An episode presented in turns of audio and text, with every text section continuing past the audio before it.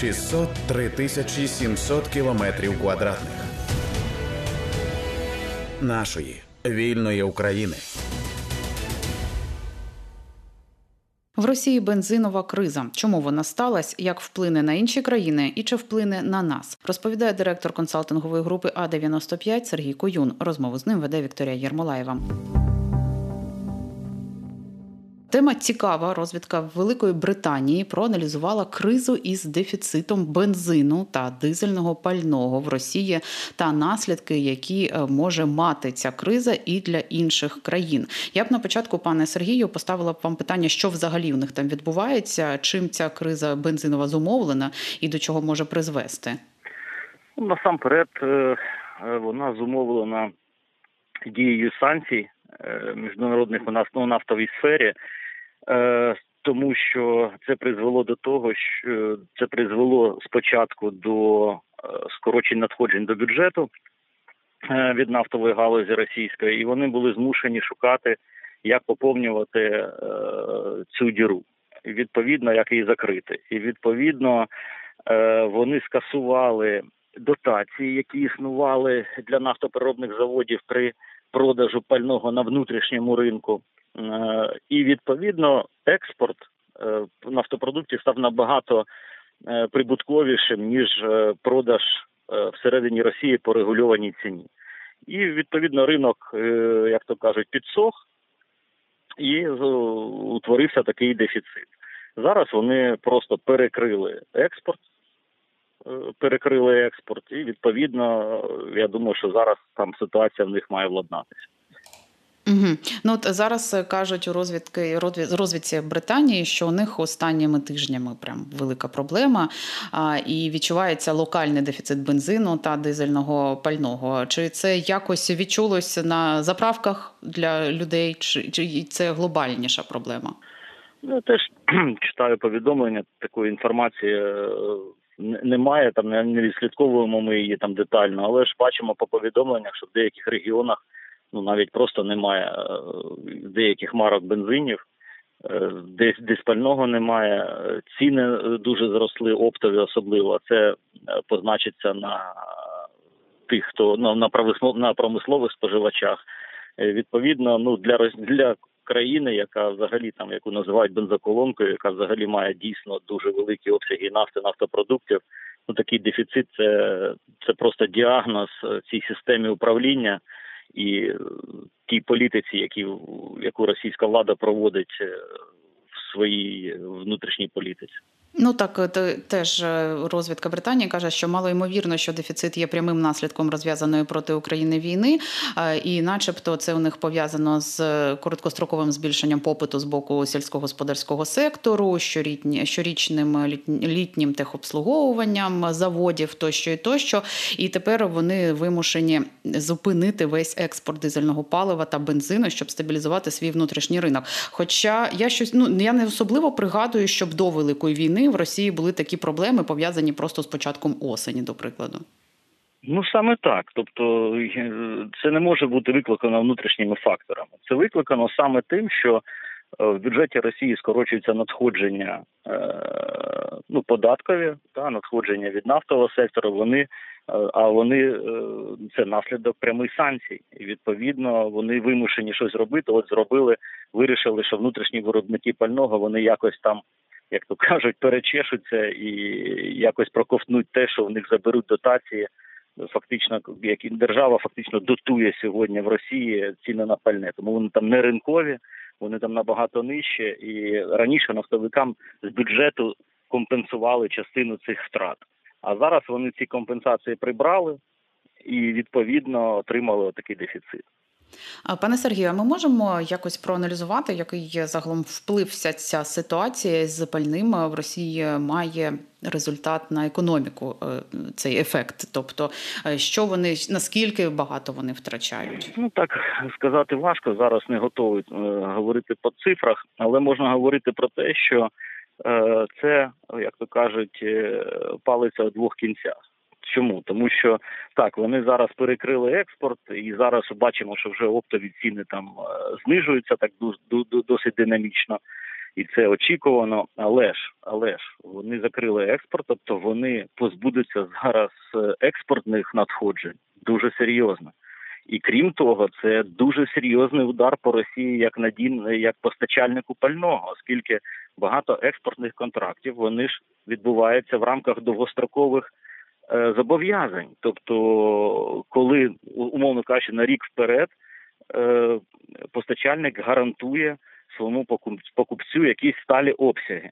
Зараз вони фактично кажуть: вибачте, ми не будемо виконувати свої зобов'язання. Всім до побачення.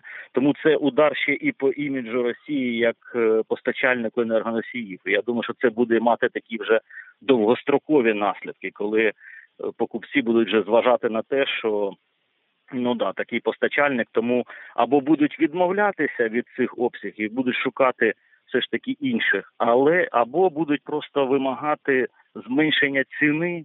Е, враховуючи такі ризики е, зриву постачання. Так, я хочу нагадати, що з нами на прямому зв'язку директор консалтингової групи А 95 Сергій Куюн. Ми говоримо про російську бензинову кризу. А чи можна зараз е, ще й спрогнозувати наскільки довго довго вона триватиме? От з надією запитую вас, пане Сергію, чи надовго? Ну на жаль, я думаю, що не надовго, тому що експорт він складає, здається, десь половину. Ну або він фактично. Е, співставний з споживанням на внутрішньому ринку. Тобто, якщо вони закривають експорт, то дуже величезні обсяги пального зараз підуть на ринок і, е, по-перше, наповнять його, по-друге, там вгамується ціна.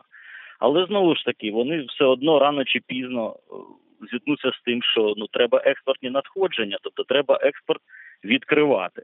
І тут знову таки, як вони зроблять, щоб е, не втрачати, скажімо так, щоб щоб знову не отримати той дефіцит. А по-друге, я думаю, що вже те, що однозначно відбулося, це те, що всі весь світ побачив наскільки надійний цей постачальник. І я думаю, що це позначиться вже в такій більш там довготривалій перспективі на цінах на російське пальне і, взагалі, на, на проблеми з реалізацією цього пального.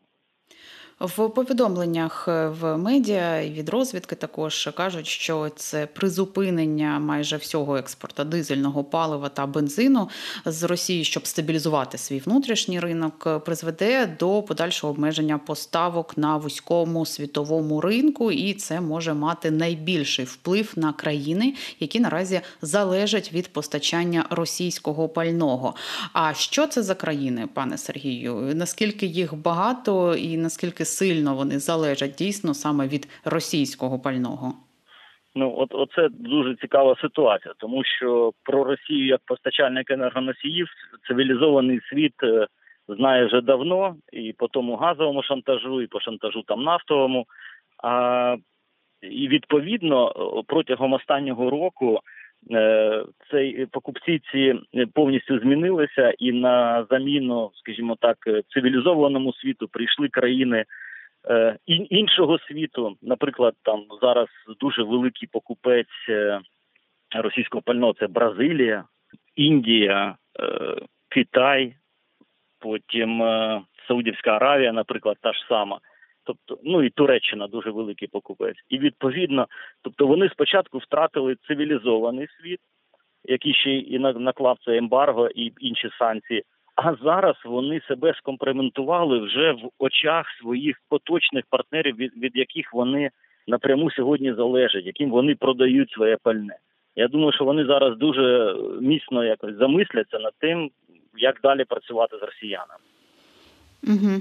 Ну, це ті країни, які не обмежили е, цю свою купівельну спроможність в Росії після початку великої війни, як е, і ряд інших країн. А пане Сергію, якось е, якимось чином не знаю, може ця ситуація і до нашого ринку дійти, і якось позначитися на Україні?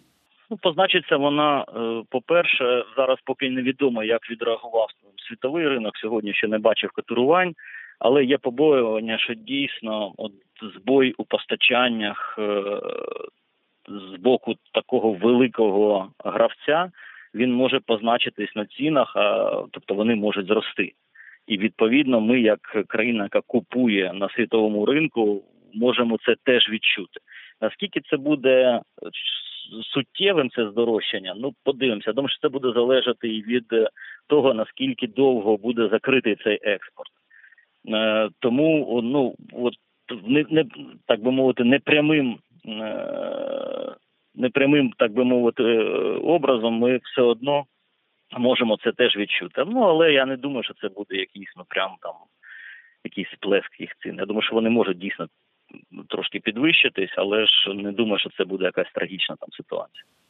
А що е, зараз загалом у нас з бензином, з цінами на бензин, і чи все стабільно, і чи все добре, і чи все нормально? Ну без огляду на цю бензинову кризу в Росії, яка може теоретично позначитися на цінах, от е, саме зараз з українським ринком дуже були напружені останні е, два з половиною місяці. Напружені через те, що спочатку з 1 липня були відновлені податки на пальне у повній мірі е, до рівня 2021 року. Е, ПДВ е, зросло з 7 до 20%, акцизний збір на бензин там більш ніж вдвічі підвищився. Тому все це стало причиною досить суттєвого зростання ціни. Крім того, починаючи з липня ціна на нафту зросла з 75 до 95 доларів за барель, і це додатково ще додало цінам там 5, е, десь 5, а по дизелю навіть більше, там здається, десь 7 гривень на літрі. Тому е, з точки зору зростання ціни дуже було таке таке дуже затяжне таке ралі. Воно, на жаль, поки що продовжується, оскільки ціна у світі продовжує зростати, і відповідно важко сказати, ніхто не розуміє на якої позначці зупиниться нафта. Е, очікували, що на 90 доларах вона зупиниться, але бачимо, що вже 95 е, західні медіа вже там говорять про 100 або і більше. Тому казати впевнено, що от ми вже що, що зростання цін припинилося, ну ще зарано. Угу. А не можна зараз е, спрогнозувати на яку суму ще можуть ціни зрости, хоча б так приблизно. Ну, скажімо так, е, розрахунки показують, що якщо ціна не перетне 95 доларів за барель, то ми маємо е, шанси е, на те, щоб у нас ціна на бензин диспальне не перевищила 60 гривень за літр. Якщо, звичайно, ця ціна піде вище, я думаю, що це буде вже проблематично втриматись у на, на цій ну досить високій позначці. Е, ну і зрештою, я все ж таки є надія на те, що е, західний світ, а це споживачі найбільше нафти та нафтопродуктів, е, теж зараз задіють певні важелі для того, щоб відкрити, щоб дати на ринок більше нафти, більше нафтопродуктів і відповідно збити ціни, які були нагадаю спровоковані Саудівською Аравією разом з Росією, які скоротили видобуток нафти, її постачання на світовий ринок е, з відкритою метою збільшити ціни е, на пальне. Угу. Е, пане Сергію, тут ще питання, яке непокоїть наших слухачів. Ми всі пригадуємо, яким складним був минулий рік, коли ми наближалися до зими і коли не було бензину ще якийсь період. Тут е, зараз ми готуємося, звісно, і до відключення енергії, тощо і тощо. Що буде з бензином? Чи можна зараз принаймні говорити, що якщо ціни поки що не особливо стабілізувалися і може бути зростання, то чи можна говорити, що хоча б бензин буде, він не зникне. Ну в цій е, по цьому питанню є дуже такий, як то кажуть, обережний оптимізм, оскільки, ну, по-перше, дійсно за останній рік побудована абсолютно нова система нафтопродуктозабезпечення.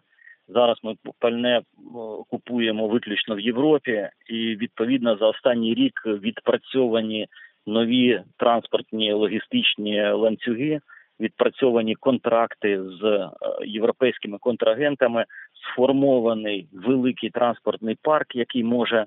Е, який вже е, пройшов там декілька склав вже декілька іспитів е, в дуже таких е, драматичних періодах, як, наприклад, е, минулої осені, да, коли вже були блекаути, і було темно, але було але пальне було на колонках. Я думаю, що зараз ми досить підготовлені до цього, незважаючи на те, що ворог продовжує атакувати нашу нафтову інфраструктуру. Про це не завжди повідомляють там, офіційних, скажімо так, з, е, повідомленнях. е, Ну, з безпекової точки зору, але ж е, ну ми, як е, люди, які вивчаємо цей ринок, які спілкуємося з оператором, ми фіксуємо звичайно удари по нафтовій інфраструктурі.